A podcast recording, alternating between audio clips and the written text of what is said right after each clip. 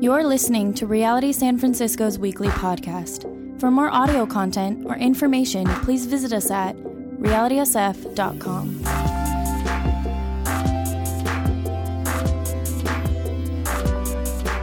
This is fun for us. Um, this actually is something that we um, believe God has or- been orchestrating for a really long time.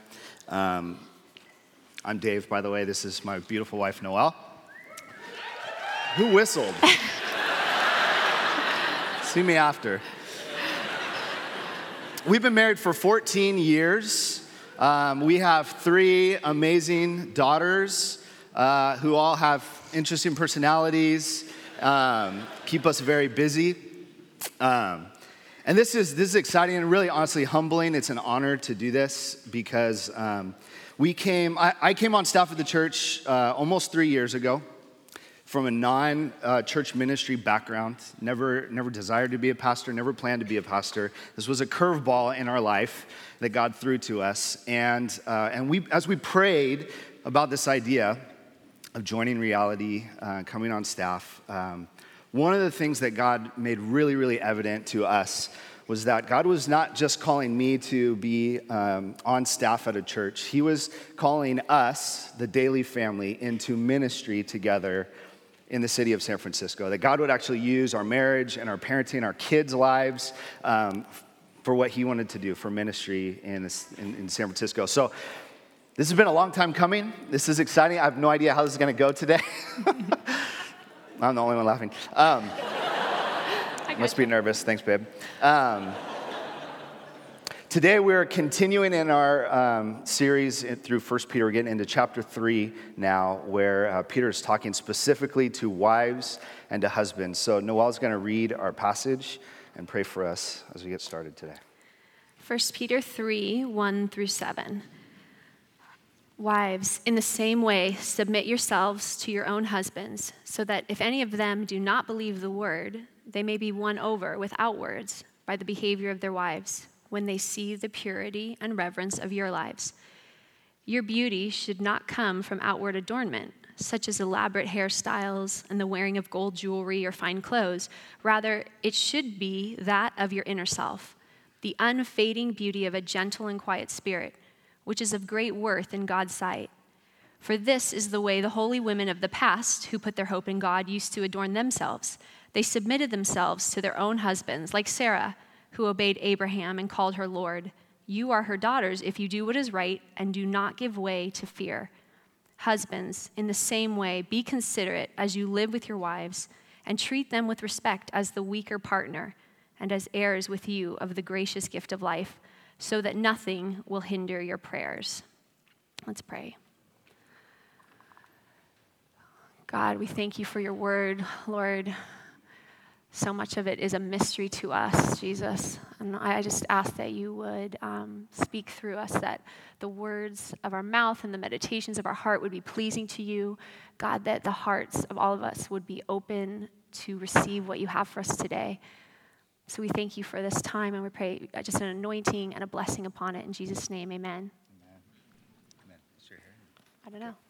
Move that way. Um, so, listen, as we read that uh, passage, there's probably people cringing in here, right? Uh, there, there are words in here that, to our Western ears and in our culture, just can turn our skin. Um, as with so much in Scripture, when we read passages like this through the lens uh, of our Western culture, the way we understand things to be, that can absolutely just unnerve us with the, the language that Peter's using. Uh, as we read his address to wives, Peter seems to put uh, women in this oppressive and demeaning position in marriage. Submit to your husbands, call them Lord, because you are a weaker vessel. This, this turning anyone is bothering anyone else okay like loosen up okay we're to dig into this today we got to be comfortable with talking about it um, so we have to ask ourselves is this really Peter's position? Is this what he's saying? What we are hearing, is that what, what he is actually saying? That wives are like slaves under the dominant rule of their master husbands? Is this what Peter is telling us? Why does Peter spend so much time putting women down and then let men off the hook with one verse at the end. That's the way it comes off, doesn't it? That, that should stir in us. So let's look deeper into the possible uh, offenses and discouraging words we're hearing to find what Peter's really saying and how his readers would have received his words. So Noelle's going to start with the letters, letter to wives. All right, Thanks. Okay, so I have to be honest. When I read this, um, I was totally offended. And um, there are so many things in here that I was like, what? You got to be kidding me. Um, first of all, the, the word submission, as I've kind of understood it, that seems pretty um, belittling and oppressive. And then it goes on to say how you should dress, what you should and shouldn't wear it, wear, um, which means style or clothes or jewelry. Like all of these things that I like, you can't, you can't have that. And then it goes on to say, you have to have like a quiet and meek spirit. And I'm like, then I'm totally out because I'm not quiet and I'm very loud and very strong willed. So I feel like this can't apply to me. I'm totally missing this. And then finally he says, and here's your example Sarah, look at her. She called her husband Lord. And I'm like, this is ridiculous. So finally, we get to the part in verse 7 where it's like, okay, we're going to talk to husbands. And I'm like, yes, he's finally going to stick it to him. We're going to hear what he really has to say. But then he spends one verse kind of patting him on the back, like, Your wife's a little weaker than you are, so you need to help her out. So I'm like, Excellent. This is my first time teaching, and I get to teach on this. Thank you, Lomas. Like, where is he, right?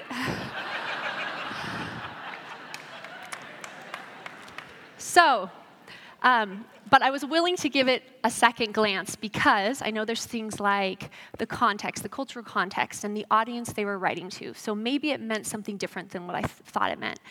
And then I look at God and what we see in Scripture, and He is a God who doesn't bully the marginalized, but He comes to the rescue of, of people who are hurting and broken. And then I look at Jesus' life, and He's healing the brokenhearted and, and rescuing the downtrodden. So if that's what I see in God and the character of Jesus, and then, but this feels so different, this feels so oppressive, I thought, okay, I need to give it a second shot and find out what this really means um, so I can understand this better.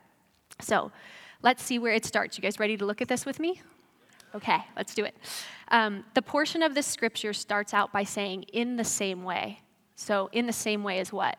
Well, it's referring to chapter 2, in the same way as the slaves who were to submit to their masters. So, Peter's saying, just as slaves are in a tough situation and they're unable to change their circumstance, so you wives who are married to harsh, domineering husbands, you're in the same boat. You're powerless, you're unable to change your situation, but here's how you can live submit yourselves to your husbands. And the reason is so that they may be won over without words. So is Peter condoning slavery in chapter 2? No. Is he condoning harsh, abusive husbands here? No. But he's speaking to an audience where this was their reality, this was the situation they're in. And he's instructing them on how to live in their difficult circumstance. So let's start by looking at the cultural context of who Peter is writing to. Peter is probably speaking to women who had converted from Judaism and paganism to Christianity, but their husbands had not. He's telling them in this situation where you're powerless and expected by the culture to convert to your husband's faith, live in a way that shows the gospel of Jesus. Reflect Jesus in your marriage it would have been seen as insubordination for a woman to have a different religion than her husband. It would have been seen as insubordination that she even converted her faith because in that day and age, in the Greco Roman culture, um, it was believed that divine beings determined the prosperity of the town, of the city. So any disorder that's in the family unit, which the husband would have controlled, would have seen as calamity falling on the entire society if, if, if one man didn't have his household in order. So, for these women to have chosen the way of Jesus over their husbands and their gods was unthinkable. And so, the fact is, Peter isn't saying, okay, wives, follow your husband's gods, like other writers of that day were saying. He's actually saying, I want you to live this way in the relationship that you have. So it's really, at that time, that was a feminist affront to the popular thought, what Peter's saying. And it's so it's very ironic that this passage to us sounds so oppressive when in this cultural context text it's extremely liberating and empowering and it was meant to affirm women. Philosophers like Aristotle and Plutarch and Socrates gave instructions on what the social norms were to be in that day.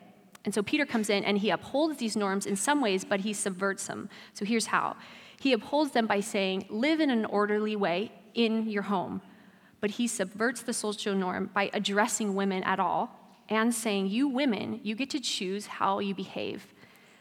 So the fact that he's actually addressing women in a public letter was unheard of. It gives them a sense of entitlement that the, the modern day, or I mean, that current thinkers, they, they, they didn't give them.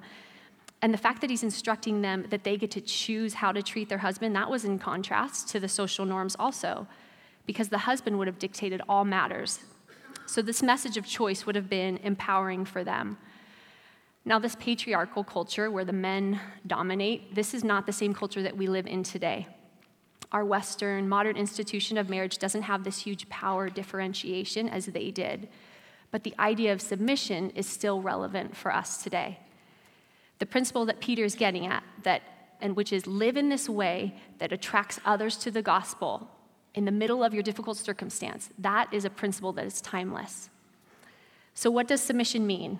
Okay, let's get down to this. So, um, Merriam Webster Dictionary defines submission as yielding to the authority or will of another person. It was originally used as a military term to arrange troops under the command of a leader, but in non military use, it was a voluntary attitude of cooperating with, of sharing a burden. So, First Peter is not a marriage self help book. Okay, this doesn't tell us exactly what to do. He's not saying this is what you need to do in your marriage. He leaves that up to the discernment of the couples. But he is giving an overall view to say, women, in order to, to win over your husbands, act in a way that is um, sharing the burden of them, that is, that is meeting the, actually like following a leading of your husbands.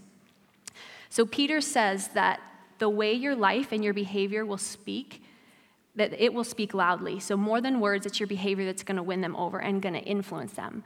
So what is this influence that Peter's talking about? Do women have some type of influence that's maybe different than men? Let's talk a little bit about the differences between males and females and how women were created with an influence. We want to say that men and women are the same across the board, that there aren't certain jobs that they should be limited to, that they are equals. And it is true, they are equal. And men and women can both be CEOs or the dominant or the main nurturing parent at home. It, it doesn't define the jobs that they are in. But we would be ignorant to say that there's no difference between males and females. Countless childhood development studies, I did psych, I mean, all, um, in, in college, and all of these studies show the differences between boys and girls. So, as babies, boys are different than girls. They're, in, they're much more involved in movement and action and motion, and they run through things and over things rather than around things and that's just that's just the way they are. And girls are much more interactive. So you see girls mimicking the mom's facial expression or the dad's facial expression. You see them interacting. Um, they communicate verbally earlier than we see boys do. So there is there are differences between male and female. And we don't need the studies to tell us that there's differences. We know in genesis 2 when god creates man he says there's differences. So in genesis 2 he says let's create them in our image, male and female. So, so God creates Adam, and then he creates Eve from Adam. They both were created equal, but they're different. Adam is given this job of naming the animals, of bringing order out of something wild. And Eve is named Ezer, or helper. So Eve's named helper. So let me explain this term a little bit because sometimes we think helper sounds really weak. Um, the Hebrew word for helper is Ezer. The only other time Ezer is used is when it's referring to God Himself. So he uses Ezer when he says Eve will be his helper, his Ezer. And the other time we see in the Bible is when God is referring to himself. God is my help in time of need. He is my Ezer. Okay, so we have Eve and God here using this term Ezer. So please don't misunderstand this word to mean that she's some type of sidekick or she's some type of personal assistant. That's not what this is saying. It's a word that connotes power and strength. It's saying that Eve has a skill that Adam lacks, and he needs her. To help means to offer something to someone who lacks what you have. So let me give you an example. Our oldest daughter's Grace, our oldest daughter, Grace, is learning how to divide fractions. Okay? So she comes to me for help. I cannot help her unless I know how to divide fractions. Okay? So, this is the idea. She doesn't have it. I do. I have something she doesn't have, and that's why she needs my help. I can do her homework for her and subvert her strength and kind of just take over, or I can use my strength, what I know, and empower her to enable her to do it. I'm offering my help to her and actually putting my power underneath her to allow her to be enabled to do it. That's the idea of woman helping the man. But like the example of me helping Grace, we as wives are faced with the same struggle. We can either overpower our husbands or empower them. We can offer our help, which is our power, in an attempt to control our husbands. Or we can offer our power to empower them. It's the difference between being independent and interdependent. So, wives, please hear this. To submit means that you are taking your God given equality and strength and femininity and you're offering to help your husband be who he couldn't be without you. You don't need to flex your womanly muscles and control your husbands, because to control means that you're coming from a place of fear, as if you have no power. But the truth is, you have been given great power. You are Ezer. So now use it in the way for the good of your soul and your husband's soul and the gospel of Jesus Christ. Okay, so that's the part about submission. We're going to look next. Peter goes on to say about the outward appearance. He says, Don't let your outward appearance be what you adorn, but let the beauty of your heart be what you regard as important, because that's what God's after. God knows that a gentle and quiet spirit is unfading and precious. This phrase, gentle and quiet spirit, which I alluded to before, always makes me feel less than, um, because I feel like if you have to be quiet and meek, then I think I'm just like out of luck on this one. Um, there's no chance for me to be quiet because I always thought it meant to be really soft spoken and shy. And that wasn't, that wasn't me at all. Um, but as I looked more into this, this is about a heart attitude, it's not about a personality trait. Okay? So God is, is not saying you need to be introverted or shy, but that it's about being humble and not being anxious, being at peace within yourself. And once I realized it, that's what gentle, quiet, and meek spirit meant, I was like, yes, I want this. Okay, I need this. Um, humility and peace, whether it's worn by a woman or a man, is a beautiful thing. And this passage is speaking against prideful, belligerent, or angry actions that a Christian woman here may have felt towards a harsh and domineering husband. That would have been probably normal for her to feel that way. But he's speaking against that and he's saying, You can win your husband over with your actions, not your words. It's going to be your actions of gentleness and humility that do this know, it took me about four years into our marriage to realize that my words of influence weren't really influencing Dave. Um, they were nagging him. And although they were true, it never produced what I wanted it to. It never worked. It was never fruitful because either when I asked him to do something, he wouldn't do it out of spite, just to get back at me, or he would do it and he'd be resentful towards me. And I hated it. I hated it both. So, what I was hoping to accomplish for him to be the spiritual leader, for him to step up, wasn't happening. I would nag him, and what he would do is he would run away. And then I would nag more, and he would run away. And it was just really bad cycle. Um, when what I really wanted was him just to step up and to be a man and to lead, but my words were not influencing him for good. And, and Peter is saying here, your actions are going to be way more powerful than your words will be. This is hard to hear as a woman. Okay, so Peter mentions that this sort of humble attitude of inner beauty is unfading. Peter lists these outward beauty, this outward beauty like the hair and the jewelry and the clothes, and he says, "Don't make these things who you are." Can you still enjoy clothes and jewelry? Yes, but don't base your worth on them because it's fleeting. And we know this. We know that outward beauty is fleeting. To be beautiful physically takes time and energy and money. And even with much effort, some people never attain it. that wasn't meant to be funny, but. but let's be honest, right? And, and, if you are maybe one of the women who do attain this beauty in the world's eyes, it requires that you constantly feed it in order to maintain it. You don't just arrive and then you stay there. It's constant work. Styles are changing and your body's changing. This pursuit of external beauty is painful and draining and an empty endeavor. And God knows that this pursuit of the outward beauty will suck your life. It's like slipping through your hands just when you feel like you've attained it, it's gone. It never brings lasting fulfillment. So God speaks through Peter to encourage you that an inward beauty is possible and it won't destroy you in the process, but it will give you the lasting peace and the freedom you want.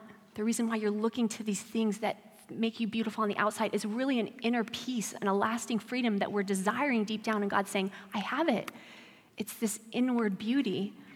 So, this part of the passage is speaking to the inward beauty of humility, but it's also speaking to this idea of respecting your husband. So, imagine this scenario.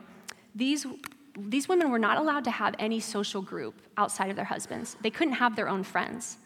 But now we have these women who are converted, leaving the house and going to meet with this, this other group of believers. Okay, so they would be seen walking across town, walking across city without their husbands. So if they are dressed with their hair all done up and big old earrings and a cocktail dress and walking across town, nobody in town would believe, oh, they're going to go worship in some respectable way right? This would have been outrageous to them. And the thing is, Peter doesn't discourage them from worshiping. He doesn't discourage them from doing it, but instead he instructs them in a way that's going to respect their husband. If she were, I already said that. Okay, so Peter is instructing her to be discreet for the sake of honoring the Lord and her husband. This passage is not about controlling your individuality or your beauty but it's about honoring your husband for the sake of the gospel in your city. This is what the gospel is that you have every right to wear big old earrings and do your hair up and a cocktail dress, but would you lay it down to honor someone else? Next, we see that Peter gives us an example of a virtuous woman named Sarah. Okay, so who is Sarah? Why is Peter even referring to her as our example? So, back in Genesis 2, I'm sorry, back in Genesis 12, God calls a man named Abram who was a moon worshiper, and he says, Hey, follow me. And Abraham says, Abram says, Yes. God changes his name to Abraham, and Sarah is Abraham's wife. So, Abraham and Sarah and their clan are wandering into these new lands that God's taking them. There's foreign kings and rulers. And as they come into these new lands, Abraham is afraid for his life because Sarah is beautiful. And he knows these kings are going to want to take her as their wife. So he pulls her aside and says, Hey, just tell them you're my sister okay? And that will be that'll work out. It'll save my hide. And Sarah goes along with the plan. All right. So this is the woman that we are supposed to be using as our example. Let's find out why, what's going on. Because the fact is, Abraham asks her to be deceitful, which puts her life and safety at risk. She's becoming these men, the, the wives of these kings. Okay, so we can make some inferences what's going on. And Abraham's saying, Yes, you go so that I can be saved right? What kind of guy is this? And he's like the father of our faith. I cannot believe this man. So, this is our example, right? We've got this man who does not man up, and Sarah submits to Abraham's cowardly and selfish decision making. And we see God come through to protect her. In both cases that we read about, God comes through to protect Sarah, even when Abraham is failing her, even when Abraham is not doing his job to protect her. God fights for her and protects her. This speaks against the idea that we only submit to our husbands when they seem deserving of our respect. This is really easy to do. If you think that he is worthy of the respect, then you'll show it. But that's not what we see here. And this is scary. This is really scary, you guys. scary. but what we're saying is that by obeying God and submitting to your husband, you're actually submitting yourself to God, that He is your ultimate protector, He is your rescuer. So he's not condoning polygamy or, or, or abuse or illegal activities that we need to go along with that stuff, but he's showing us this principle of obeying the Lord. He is the one that we are ultimately submitting to. Okay, so this little excerpt, I want to just say this is for all the single ladies who are in here. Um, this, this fact is so important to consider that you are going to be entering a marriage covenant, and God is going to ask you to submit to this man, to follow him where he leads. So just take a minute to think more than him being good looking or charming or intelligent, ask yourself is he someone who obeys the Lord? Is he someone who loves the Lord? Does he follow God? Because this is the man that God is going to ask you to follow, and you want to make sure that he's following the Lord. So just keep that in mind when you're like checking out and figuring out what's going on with your love life. Okay.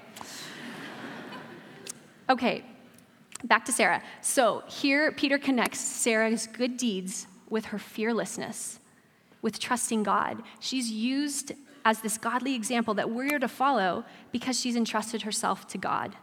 There were years in our marriage where things were out of order, and Dave made work a priority over me and the girls. The girls and I were in counseling because there were a ton of behavioral issues going on at the home. But God reassured me that even though Dave was failing me, that God was still protecting me and the girls. During that time, I led a women's Bible study in my house, and he just used these women to come around me and to minister to my heart. And, and so, even though I felt alone in my marriage, like I wasn't alone, God was still reaching out and, and meeting my needs. His hand was upon me. God was my husband when I felt alone. And I found that as I entrusted myself to the Lord during that time, I actually began to pray for Dave. I'd spent a lot of years being bitter and resentful toward him, toward him, but I began to pray for him instead of nag him. And when I needed to confront Dave about areas that were imbalanced, I would. So this doesn't mean you have no boundaries and you just get walked over. You have boundaries. That is what love is. But I would, I would confront him on it, and then I would allow the Lord to work on his heart. I wouldn't continue to nag, nag, nag about it. But this requires so much trust in the Lord's protection over you because things don't change overnight. And they didn't change overnight. It was a lot of painful months and years of waiting on the Lord. And each time I'd see Dave screw up, I'd be tempted to show my independence and take control, take control back and nag him, or I'd be tempted to just pull away and harden my heart because I felt like I could not take it, the pain anymore. Only by God's grace was I able to stay in the relationship with all of me. So, not pulling away to, to save my sense of, of, of my, my heart and myself, and not overthrowing his authority and coming in to control him, but entrusting myself and my heart to Jesus, who cares for me. And at the same time, knowing that Jesus was working on Dave's heart as well. This is so hard to do. If you are in a difficult situation, in difficult marriages, you know the pain of this. When something's not right with your spouse, it's not right in the world. That's how it feels. And so just entrusting your heart to the Lord over and over, knowing that He will not fail you, even if your husband is. God's promises are true. Don't give up fighting for your husbands. So, to sum up, our example of trusting God with our lives is lived out by Jesus, who entrusted himself to his Father. And when we obey God's word to submit to our husbands, we are entrusting ourselves into the hands of Jesus, who, as we see in Revelations 21, will wipe away all the tears and take away all the pain and all the sorrow. He has laid down his life for us. We can entrust our hearts to him and follow his example of humble submission. Amen.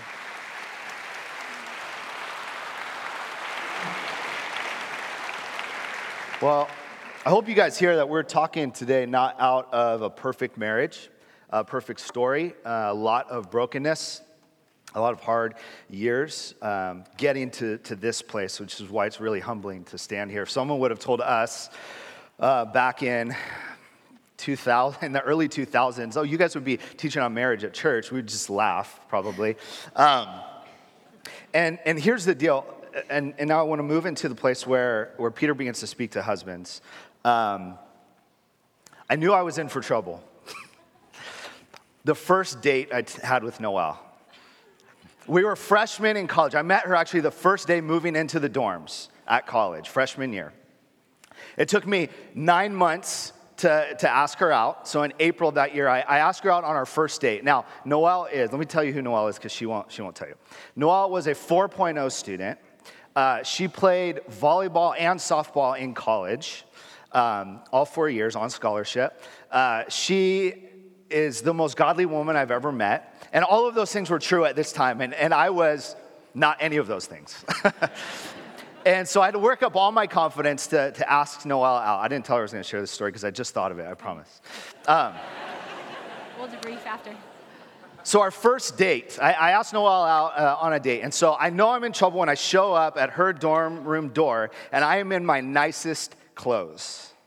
I have on khakis and a polo shirt. These, are the nicest things I own. And I show up, and Noelle is in gym shorts, a t shirt, and just whipped her hair up out of the shower. And, and, I could tell right away that this was way more important to me than it was to her. Um, so we get in my in my truck and I'm taking her to dinner and we are going to the crab cooker, which is like the most expensive place I could even fathom at that time in my life. Um, it was in Newport Beach and it was going to take all the money I, I, owned at that point to get through this meal. And so we get to the crab cooker and we have a, a reservation. We sit down and uh, Noelle looks at the menu and she says, um, "Do they have anything besides seafood?" I said, "Well, it's the crab cooker." No. Oh, I don't really like seafood. Oh, okay. Um, well, how about, I mean, I'm sure they have clam chowder. Like, everyone has clam chowder, right? And so uh, she's like, sure, I'll have the clam chowder. I didn't know there's two kinds of clam chowder. There's just the New England kind, right? Like, just the, everything you ate growing up. No, there's this other kind, Manhattan. What do they do in Manhattan? Like, they take squid and like weird things and put it into a soup. And so they bring that over, and she just kind of goes, oh, no thanks. So literally, we sit at our first meal, and she eats the bread that's on the table. I, am eating crab, and. Um, and then we leave, we get back in my truck, and, uh, and we start driving. I have this night planned out. She's like, Where are we going? I'm like, Well, I just kind of want to surprise you. And she's like, okay, okay, that's cool. I just hope you're not taking us to play miniature golf because that is the stupidest idea for a first date anyone could ever come up. That's like not even trying to be creative. You turn the truck.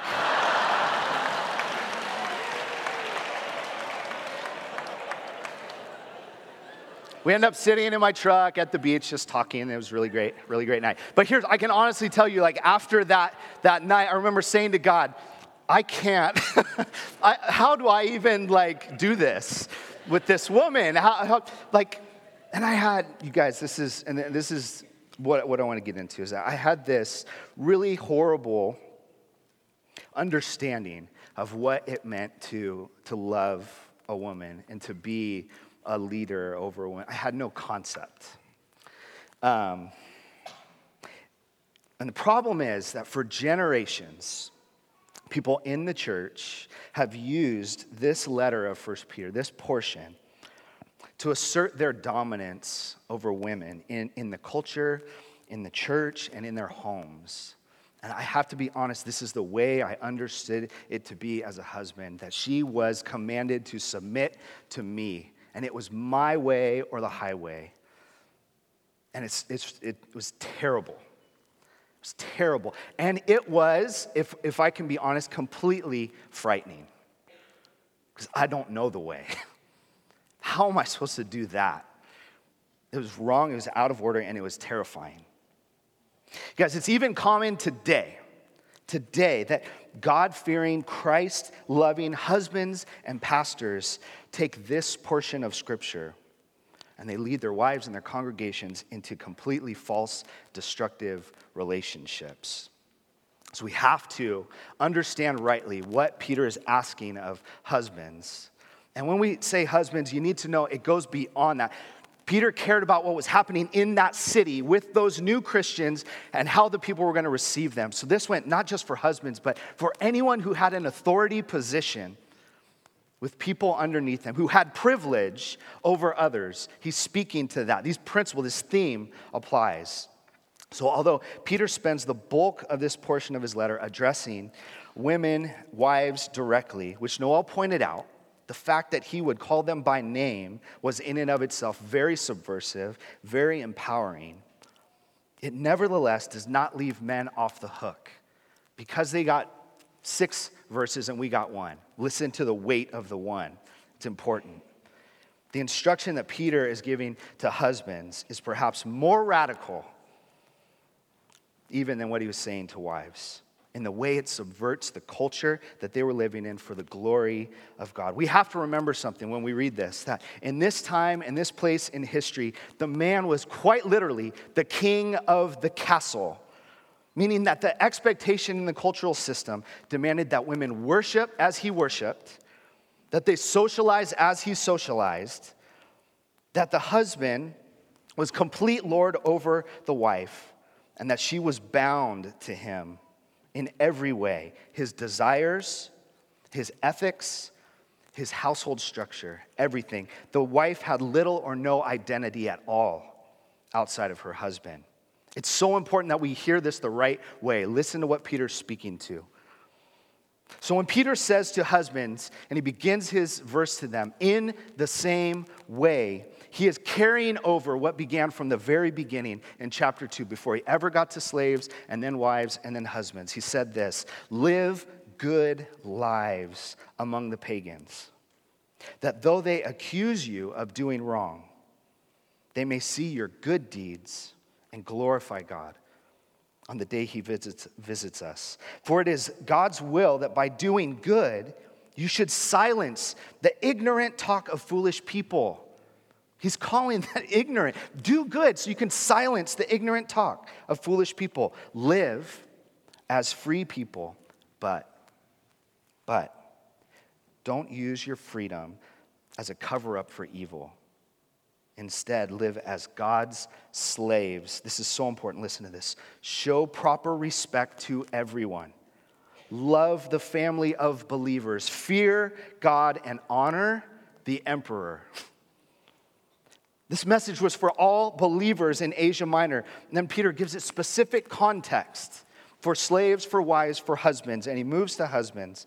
All of them are being called to fear God, live within the order of the culture, and win non believers by legitimizing their faith. For husbands, this meant a radical, radical shift in their house. Peter instructs husbands to respect their wives as the weaker vessel and as co heirs. Do you hear that? Co heirs of the gracious gift of life. Let's look at the two ways that Peter describes women here because it's really important we understand it the right way. First, he calls them the weaker vessel. Listen, there's no way of getting around the fact that Peter is, in one sense, in one sense, describing physical strength that men have over women. This is a silly point. I don't even want to argue about it. If you have an issue, wrestle with Tark in the parking lot, okay? Like, it just is what it is. Men are created physically stronger than women. It just is, is what it is. Unfortunately, men have used physical strength for abhorrent purposes all of human history. This goes beyond just husbands and wives. This is, this is every, in every way you need to hear this. Any and all use of power to control, to dominate, to enforce one's will and or desire over another human being is detestable. It's detestable and it's absolutely abominable in God's sight. To use your strength, to use your power, to use your privilege to dominate another is absolutely wrong. In fact, that's just what Peter is addressing here with husbands. You see, in, in this culture, they had every right to dominate. They had every right and expectation to dominate. This meant emotionally, this meant economically, and this meant sexually. In every way, they had a right to dominate everything in their house.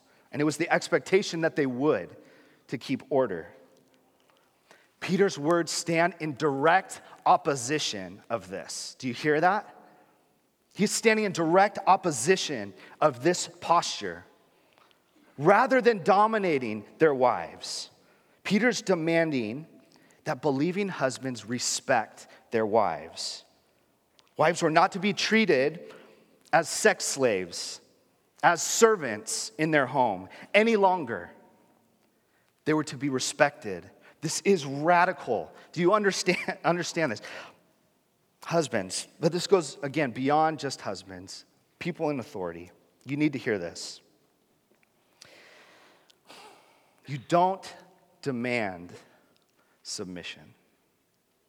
You have no right to demand submission of anyone, of anyone. It is a gift that is given to you. In fact, husbands, I'm speaking to you directly. If you have ever, if you have ever demanded submission of your wife, that reveals to me you don't understand who Christ is and what he lived out and what his work did on the cross. You don't understand it. You have no right to do that. I want, I want you to hear this because that actually speaks to a place in our own heart, husbands, if we would ever take that posture. Listen to this quote from well known authors and counselors, uh, Henry Cloud and John Townsend. They wrote a book called Boundaries. Listen to what they said. We have never seen a submission problem, quote unquote, that did not have a controlling husband at its root. When the wife begins to set clear boundaries, the lack of Christ likeness in a controlling husband becomes evident because the wife is no longer enabling him to be uh, uh in his immature behavior. I can testify to this. This is me they're talking about. She is confronting the truth and setting biblical limits on hurtful behavior. Often, when the wife sets boundaries, the husband begins to grow up. Did you hear say, mm? Mm-hmm. She's like, mm. Preach.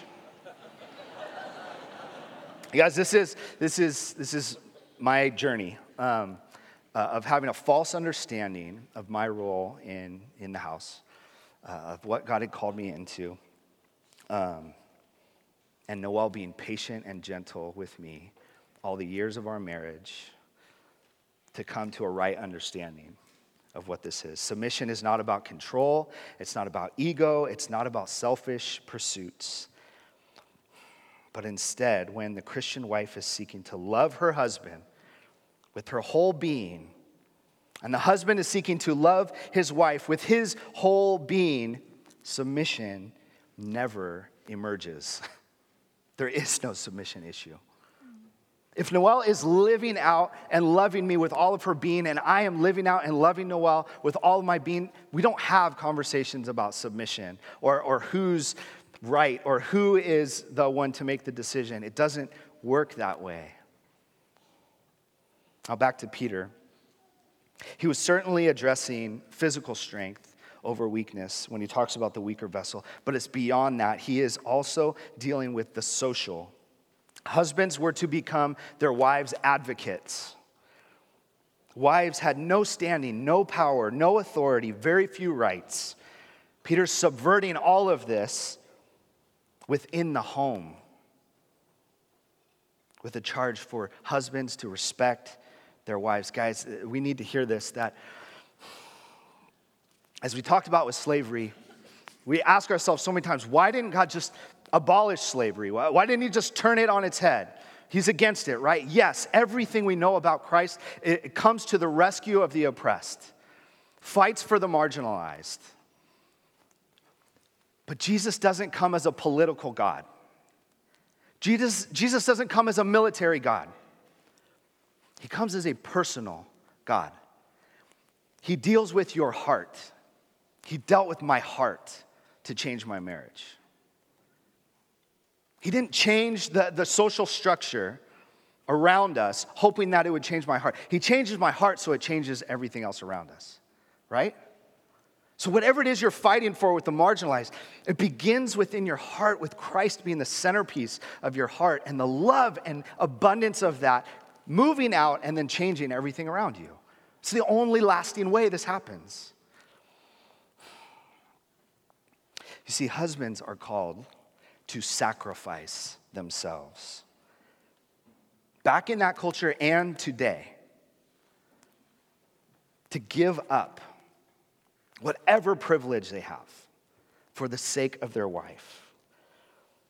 This is why it's so important to Peter that slaves and women and wives and husbands do good, fear God, and honor the emperor. If we want to change the way the church thinks about marriage, then we better be people that live to love our spouse and lay our lives down for one another. It's the only way this changes. Okay, I'm running out of time. Hmm.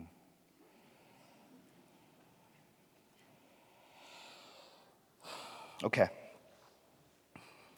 So listen, Peter uses another term. He calls wives co heirs in this gracious gift of life. And this, again, was radical language because what Peter was doing was leveling the playing field. Leveling the playing. Not only were husbands called to respect their wives, which was absolutely unnecessary in this context, he calls them to do it anyway. He says, Do it because they're co heirs, they are equals in this with you. They get everything that you get. They are to me everything that you are to me. It's what Peter is saying. And this should shift and change. Listen, when we talk about Ephesians 5, you want to read about marriage, read Ephesians 5. And this radical language Paul uses to the early church. He says that husbands, you are to love your lives as Christ loved the church. What did he do? He laid his life down This is the same place that Peter starts back in chapter 2. He says, To this you were called, because Christ suffered for you, leaving you an example that you might what? Follow in his steps. He committed no sin, no deceit was found in his mouth. When they hurled insults at him, he did not retaliate. When he suffered, he made no threats. Instead, he entrusted himself to him who judges justly. This is what Noelle was talking about. As we live this out, we're not just doing this for our spouse, we're doing this because we love the Lord. He will take care of the details, He will be our rescuer and protector. So, this, to this you were called because Christ suffered for you. Follow in his steps. Husbands, this means laying your life down. And this is the way you need to think of it. There was never before, and there never will be again, any being that ever walked on this earth that had more power, more authority, more privilege, more right than Christ. No one, whoever was or ever will be, had what Christ had, who came down literally as God man, powerful over natural and supernatural. And what do we see? Does he dominate over people? Does he force people into submission? No. We see him walk, not in a chariot, he walks from city to city. He doesn't have a palace or a kingdom, he rarely has a place to lay his head. He's chased out of towns by those he comes to save. He is tried a criminal's trial, he is publicly executed in shame. And husbands, this is our model. That anything that God has given you, and I'm speaking not just to husbands now, if you're, if you're a CEO, if you're an employer, if you're a manager over other people, if you have any way in your family structure, in anything, that you have authority or privilege over others, this is the call of Christ that you lay that down for the benefit of them. That I would live out my life to cultivate Noelle, to build up her gifts, to encourage her, to lift her up at the cost of me. There will be sacrifice. And it's right and it's good. It's the way God designed it. This is your model, husbands, Christ unto the church. If Abraham was the husband who sacrificed Sarah to save his own life, Christ is the husband who dies for his bride. And he is our model.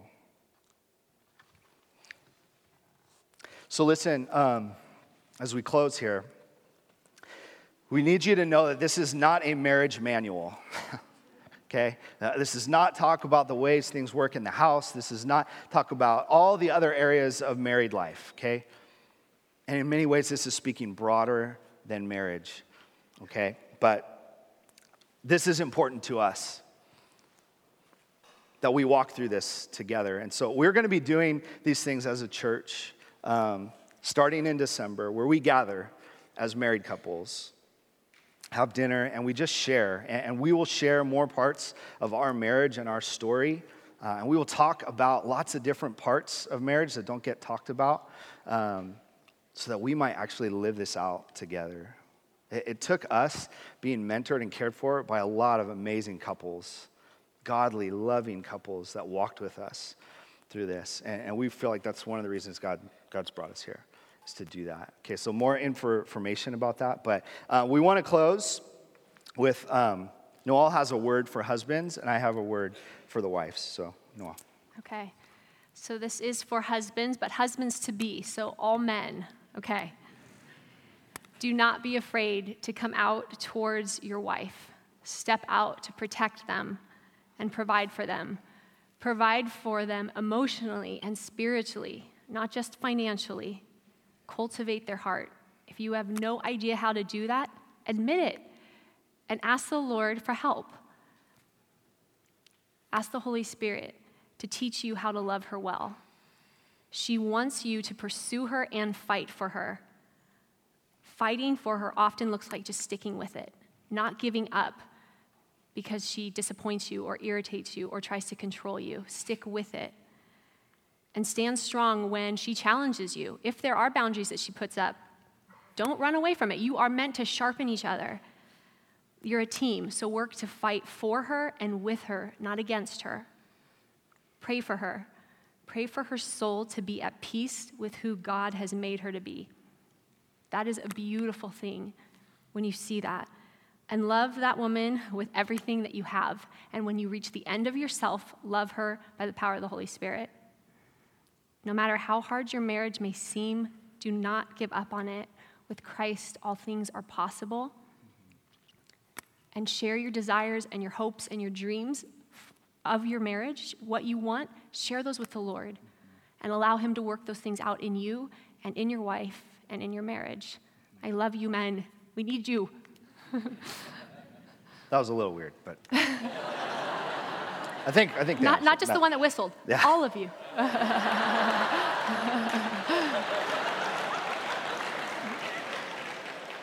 okay, for um, for wives, um, within our Christian culture, there is this call, um, this hope for men to be spiritual leaders, and I hear so many um, single women, even even married ladies who, who come into the counseling office and say, I just want my husband, I just want this man to be a spiritual leader. And I honestly believe that any uh, of us men who, who love Jesus have that desire as well. Here's the problem almost none of us have any idea what that looks like. Almost none of all the guys I know in my life that I ever grew up with from elementary school to now, I know probably one or two that any kind of godly model of what a husband, father, leader look like. And I think that's, that's the case for most of us. We don't know what we're doing, ladies. Okay? Uh, you are marrying a little puppy who has to. I'm, so own it. Just own it. We, ha- we have to learn how to do this. And so, what I'm asking on behalf of, of us husbands and husbands to be is for grace. Generous, generous grace. Noelle has been just unbelievably graceful to me in our marriage. And I know that I could not stand here and do what we're doing in our life right now if it weren't for the way she loved me through my faults and my failures. If you have a spouse ladies, who is lacking as a spiritual leader, I can almost guarantee that he is more aware of it than you are. so pray for him. Earnestly pray for him. Encourage him generously. Be patient because God is a patient and long suffering God with all of us. By God's grace and love, He will come around. I believe that.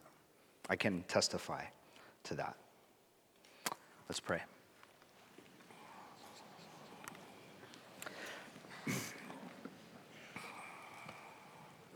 God, your word in um,